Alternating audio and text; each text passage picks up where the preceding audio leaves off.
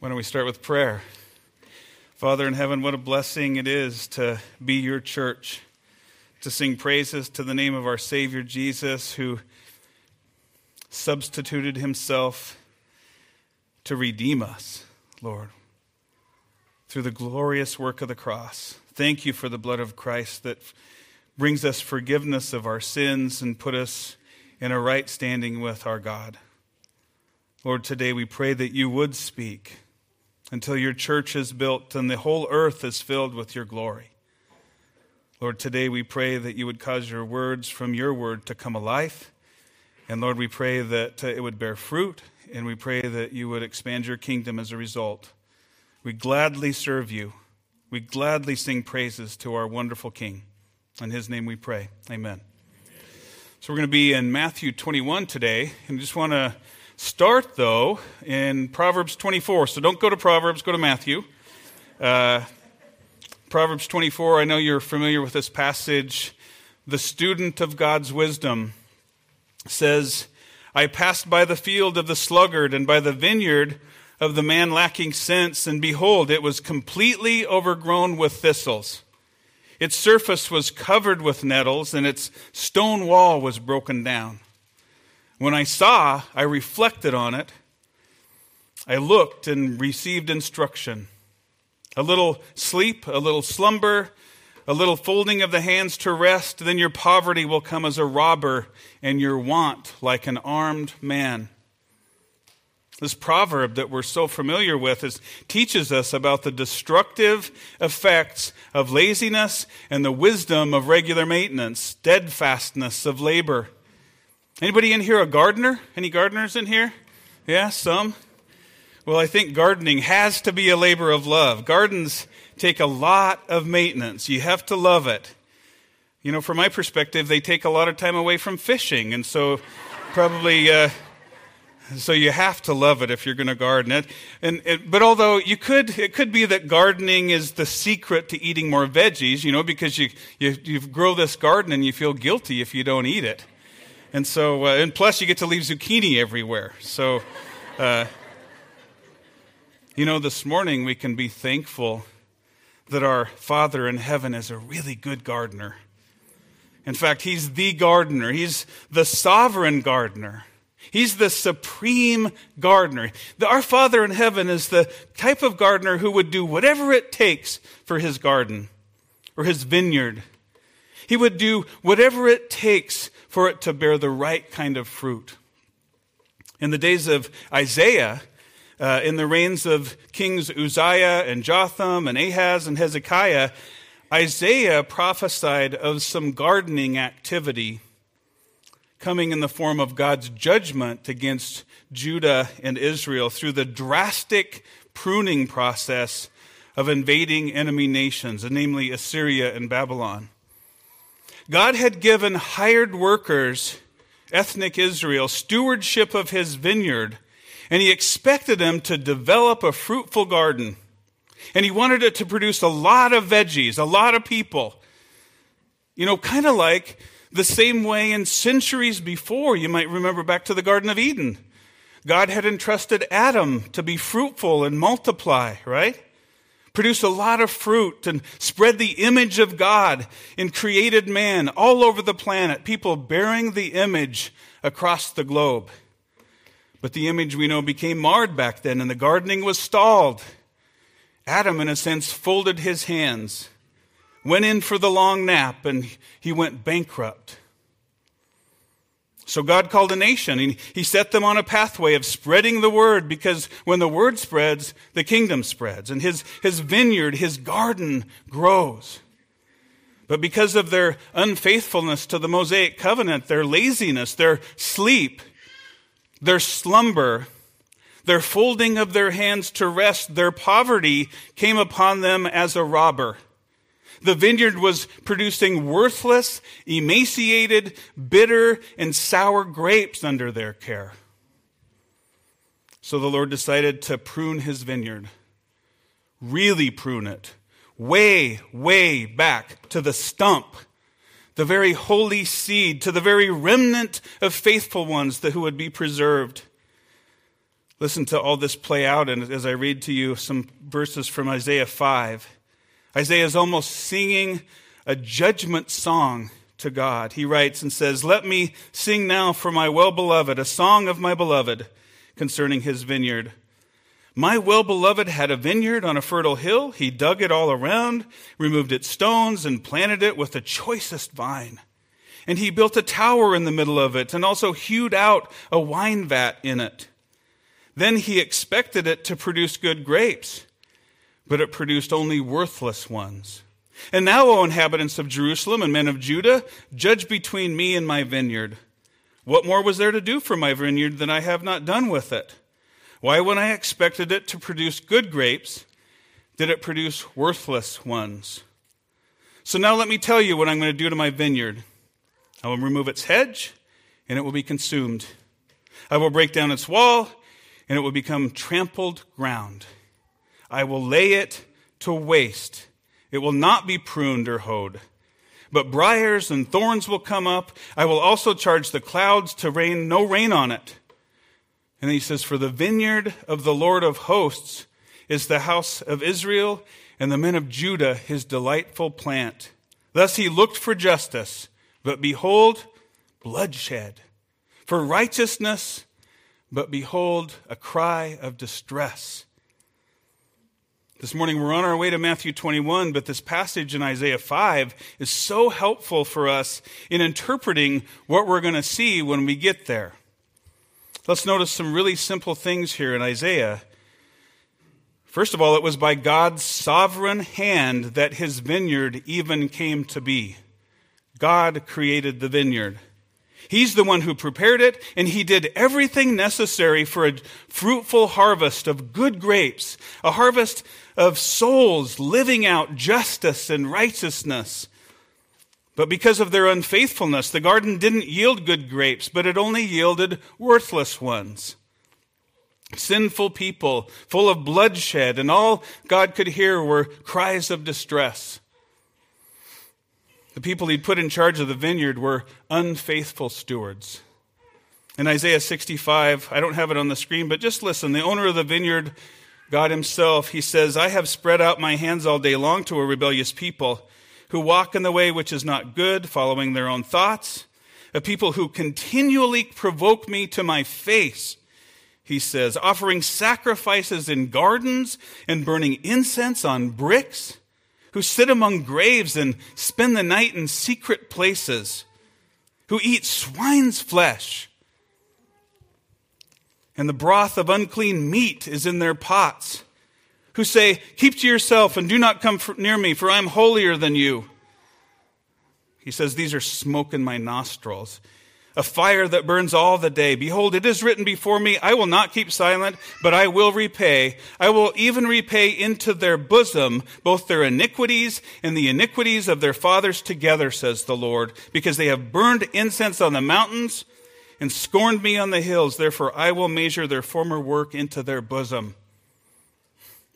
Israel's leaders had folded their hands to rest and their poverty was coming upon them. The vineyard was full of nettles and thistles. Its wall was broken down, and they not only had led their people astray, but they refused to obey the one who'd called them to actually expand the kingdom. Yet instead, they joined the evil causes of other earthly kingdoms. They were unfaithful stewards and they served other gods, small g, fake gods. R.C. Sproul says well in the Reformation Study Bible, it says, The Lord's people are his vineyard, yet those he has placed in leadership over the vineyard have neglected and abused it. Not being satisfied with the produce from the vineyard, the Lord plans drastic action to bring about the correct harvest the harvest of God. Back again to Isaiah 5, Yahweh himself. He says, So now let me tell you what I'm going to do to my vineyard. I will remove its hedge, and it will be consumed. I will break down its wall, and it will become trampled ground. I will lay it waste. It will not be pruned or hoed. Briars and thorns will come up. I will also charge the clouds to rain no rain on it. Remember, Israel was under the Mosaic covenant, the covenant where your obedience is reflected, for example, in whether it rains or not. Deuteronomy 11:16 says he he says uh, to Israel he says beware that your hearts are not deceived and that you do not turn away and serve other gods and worship them or the anger of the Lord will be kindled against you and he will shut up the heavens so that there will be no rain and the ground won't yield its fruit and you will perish quickly from the good land which the Lord is giving you. Listen this morning be convinced, just hear with your ears that the Lord will have his fruitful vineyard. He will make it happen. So he takes drastic measures in bringing nations against his people to serve as master pruners. But this time, looking clear forward, beyond the pruning of Assyria, beyond the cutting that he does with Babylon, the garden maintenance work becomes so severe not with pruning shears this time, but with, with, with an axe, says John the Baptist. Nothing but a stump is going to remain now. The stump of Jesse, the greater son than King David, was on the way. A greater kingdom was coming. Isaiah 11 says that there shall come forth a shoot from the stump of Jesse, and a branch from his roots shall bear fruit. And the Spirit of the Lord shall rest upon him, and the, the Spirit of wisdom and understanding, the Spirit of counsel and might, the Spirit of knowledge and the fear of the Lord. And his delight shall be in the fear of the Lord. He shall not judge by what his eyes see, or his, decide disputes by what his ears hear, but with righteousness he shall judge the poor and decide with equity for the meek of the earth. And he shall strike the earth with the rod of his mouth, the word and with the breath of his lips the Spirit, and he shall kill the wicked. Righteousness shall be the belt of his waist, and faithfulness the belt of his loins. There's a new king coming. This branch, this stump from Jesse, will bring a kingdom of justice and righteousness and spread it all over the planet as in the regenerating new birth of all those who see the glory of God in the face of Jesus Christ. His kingdom come, His will be done. Let's turn to Matthew 21 now. Jesus, God's wisdom in human flesh, the opposite of the sluggard in Proverbs 24, brings this same imagery right into his kingdom gospel of Matthew. Just like with Israel and Judah at the time of Isaiah, proclaiming that God was bringing destructive judgment against them as a massive pruning work, Jesus prophesies here in Matthew 21 about the wretched end of a corrupt system and a removal of wretched and corrupt leaders who were assigned to care for the Father's vineyard, yet, like all those before, clear back to Adam, like we've discussed, abandoned their post in self interest. Now, the true vine of Yahweh's vineyard, the branch from the stump, the remnant, institutes his own proper care through the new covenant in his own blood. And through his cross, he's going to bless the earth with the new wine, the good produce from his kingdom. Within a generation of Jesus' prophetic parable here in Matthew 21 that we're going to read in a moment, not one stone of the temple was left standing upon another. The whole system was destroyed. He put an end to the Mosaic sacrifice, just as Daniel said he would, and by his own once for all sacrifice, he brought in a new covenant in his own blood. Praise the Lord. His garden, it will not be overgrown with nettles and thistles. It will bear lasting fruit. Look at Matthew 21 now. Jesus speaking to Israel's leaders here in verse 33. He says to them, Listen to another parable. There was a landowner who planted a vineyard and put a wall around it and dug a wine press in it and built a tower and rented it out to vine growers and went on a journey. When the harvest time approached, he sent his slaves to the vine growers to receive his produce.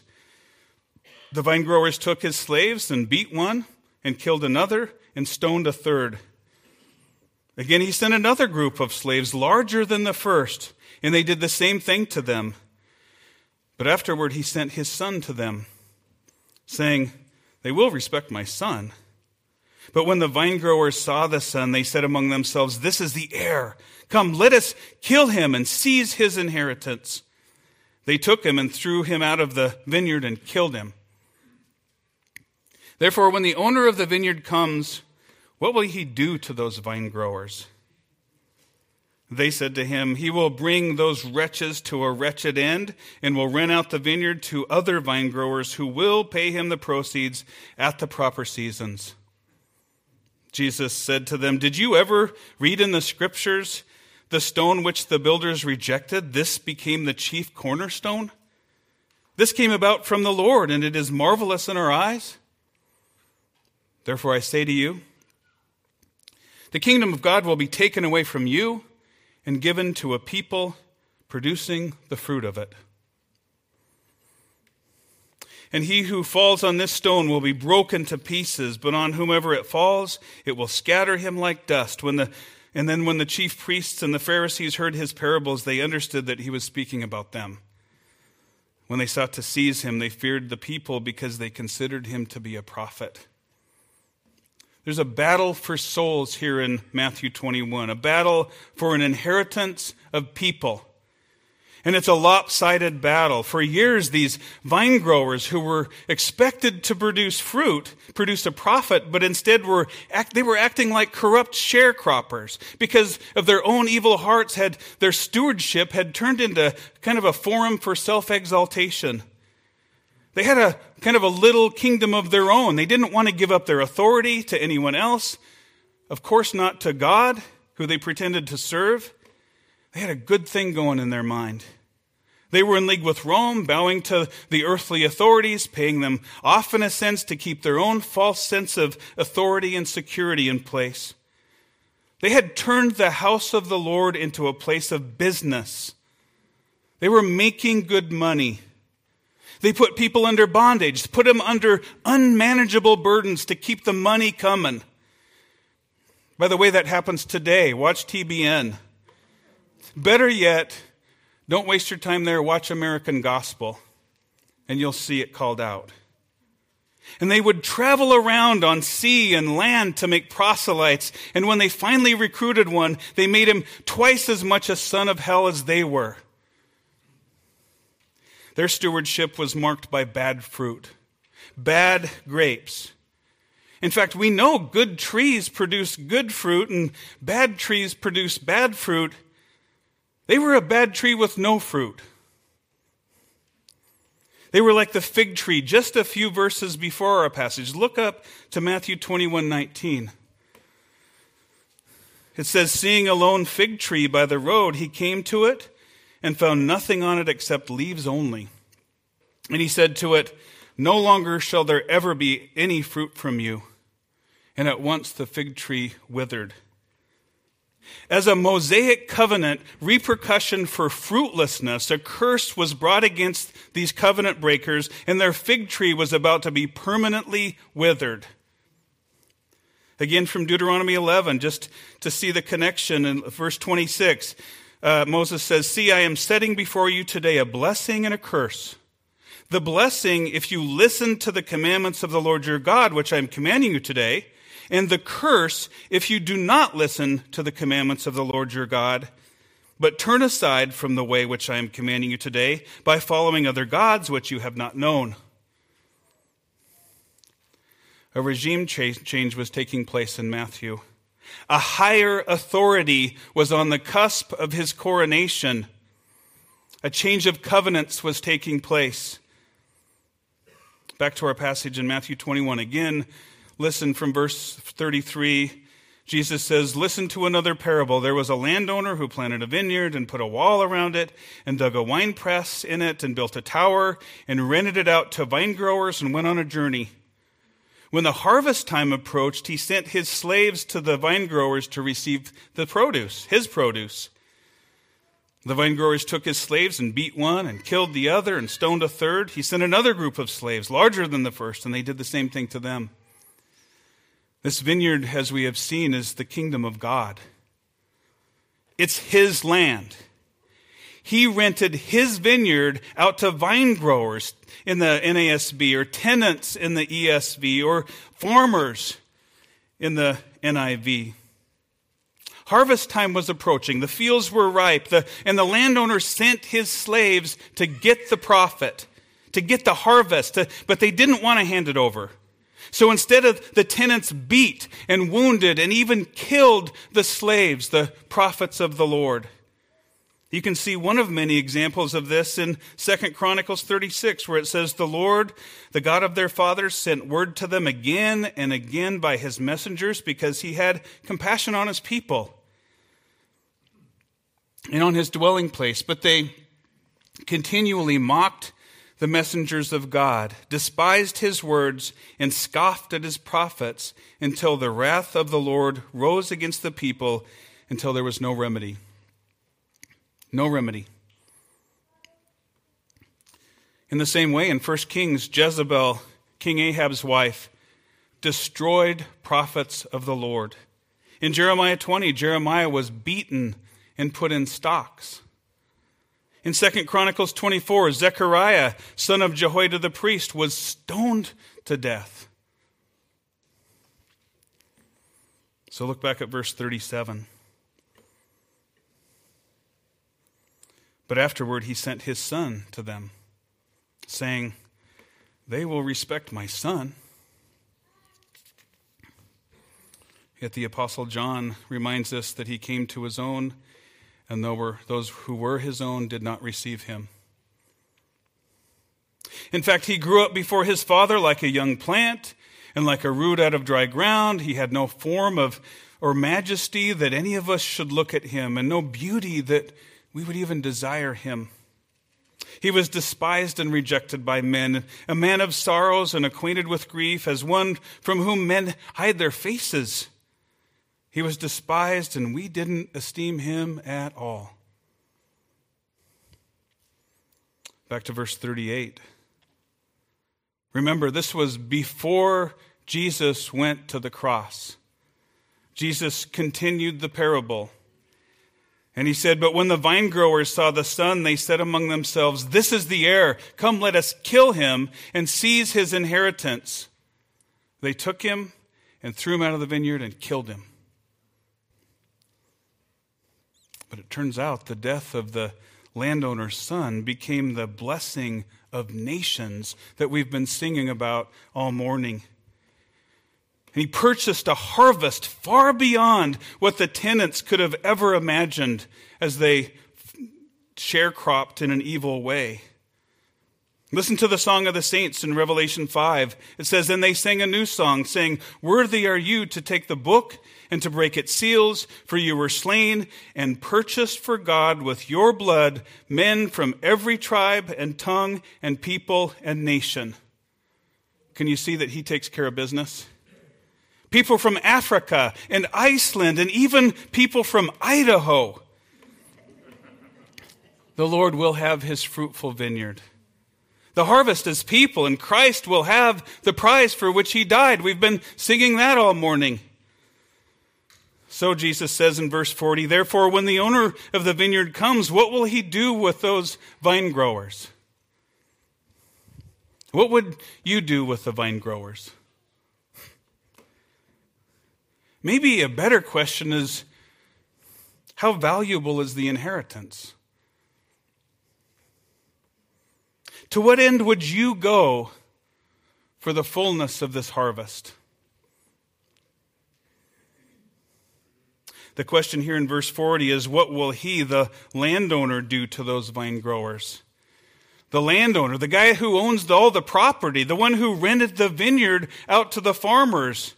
Is this just like some sort of a side venture he's working on, like a hobby vineyard or something? Maybe a little investment on the side to put some money in his pocket? I don't think so. Ephesians 5 helps us a little by adding a more significant purpose for the landowner in making sure that he has a fruitful vineyard. The Apostle Paul uses our marriages as imagery for Christ and his church. In verse 25, Paul writes and says, Husbands, love your wives just as Christ also loved the church and gave himself up for her, so that he might sanctify her, having cleansed her by the washing of the water of the word, that he might present to himself the church in all her glory, having no spot or wrinkle or any such thing, but that she would be holy and blameless.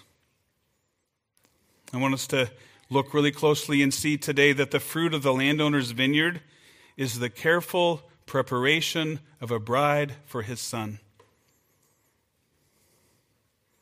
In fact, in the context, the very next parable in Matthew 21 is about a wedding. The vineyard's fruit is a bride, the church. Back in our Matthew 21 passage, notice in verse 40 that Jesus asks the literal tenant farmers that the parable points to, the leaders of the Jews, the chief priests and Pharisees, what the landowner will do with the tenant farmers, the people who he's speaking to. Kind of weird. And by the providence of God, in a sense, they picked their own judgment. Look what they say. They said to him, He will bring those wretches to a wretched end and will rent out the vineyard to other vine growers who will pay him the proceeds at the proper seasons. This came out of their mouth. And that's exactly what happened. Like we discussed earlier, within the same generation, he actually did bring those wretches to a wretched end. Their whole system was completely destroyed, not one stone left standing upon another. And he has now rented out the vineyard to vine growers who will pay him proceeds in the proper seasons. He's rented it out to us the church, whose head is Christ, the heir of all things. And like any bride whose husband receives an inheritance, you and I share in his inheritance. We enjoy the benefits of his riches, the proceeds of the Father's vineyard. Again, back for some help from Ephesians. Look at chapter, don't go there, but I'll read from you chapter 1, Verse 11, it says, Also, we have obtained an inheritance, having been predestined according to his purpose, who works all things after the counsel of his will. And then in verse 18, I pray that the eyes of your heart may be enlightened so that you will know what is the hope of his calling, what are the riches of his glory and of his inheritance in the saints. The produce from the vineyard is hearts, souls, Here's a second point the fruit of the landowner's vineyard is the inheritance for his son's possession. And you and I, the new vine growers, so to speak, are stewards of his inheritance to nurture its growth and make sure that all the fruit is fully prepared and to reap the fullness of the harvest that he set apart. Are you fruit from his vineyard? Are you produce from his garden? Remember, Paul says in 1 Corinthians 3, he says, I planted, Apollos water, watered, but God makes the fruit grow. This is a vineyard after all. Are you born of the Spirit this morning? Did your heart leap to life when he called your name that day? Are you obedient from your heart? The parable just before this one, in, in verse 28 of Matthew 21, tells of a man with two sons. He asked one of the sons one morning to go out and work in his vineyard. The kid said he wouldn't do it. He got to thinking about it, and after a while, he just really regretted telling his dad that, so he actually did go out and work. Then he talked to another son. This son said, Sure, sir, I'll go. He never got up, never went. The fruit of our lives tells the story of our obedience to the gospel. Which son are you today? What type of steward are you in God's vineyard? To the people paying lip service to the landowner, to the father, Jesus said in verse 31 up above our passage, He says, Truly I say to you that tax collectors and prostitutes will get into the kingdom of God before you. The dregs of humanity, the outcasts of society who nevertheless trust on the Son will enter the kingdom of God before the corrupt sharecroppers will ever get in. Who are you? Back to our passage. Again, Jesus asks the corrupt stewards of the kingdom what should be done with the corrupt stewards of the kingdom? And of course, we know they pronounced their own judgment on themselves merely by opening their mouths, but they didn't understand that they were the man, so to speak. They were the point of the parable. So in verse 42, the Lord says to them, Did you ever read in the scriptures the stone which the builders rejected? This became the chief cornerstone. This came about from the Lord, and it is marvelous in our eyes. Did you ever read that? They thought they'd been in authority all this time. But one was standing in front of them with supreme authority. The branch himself out of the stump of Jesse, the true vine of John 15, the very one who owns the eternal throne of David and will establish it and uphold it in justice and righteousness, unlike how they've been ruling, this same one is taking the kingdom away from their stewardship and handing it to a holy nation, bearing vineyard fruit. Listen to verse 43. Jesus says to them, Therefore I say to you, the kingdom of God will be taken away from you and given to a people, literally a nation, producing the fruit of it. The leaders of Israel have been fired. And the new people, gathered from many nations, a planet wide vineyard, are being brought together as one holy nation under the kingship of the Son, who is the heir of all things. Remember, Peter said, He said, You are a chosen race, a royal priesthood, a holy nation, a people for God's own possession, so that you may proclaim the excellencies of Him who called you out of darkness into His marvelous light. For you were once not a people, but now you are the people of God. You had not received mercy, but now you have received mercy. Maybe a third thought today the fruit of the landowner's vineyard is the Israel of God, those alive by the Spirit throughout the ages, the, the Jerusalem from above, the heavenly Jerusalem, the city of the living God, the true Mount Zion from Hebrews 12. Isaiah 2, verse 2 says that it will come about in the last days that the mountain of the house of the Lord will be established as the chief of the mountains and will be raised above the hills, and all the nations will stream to it.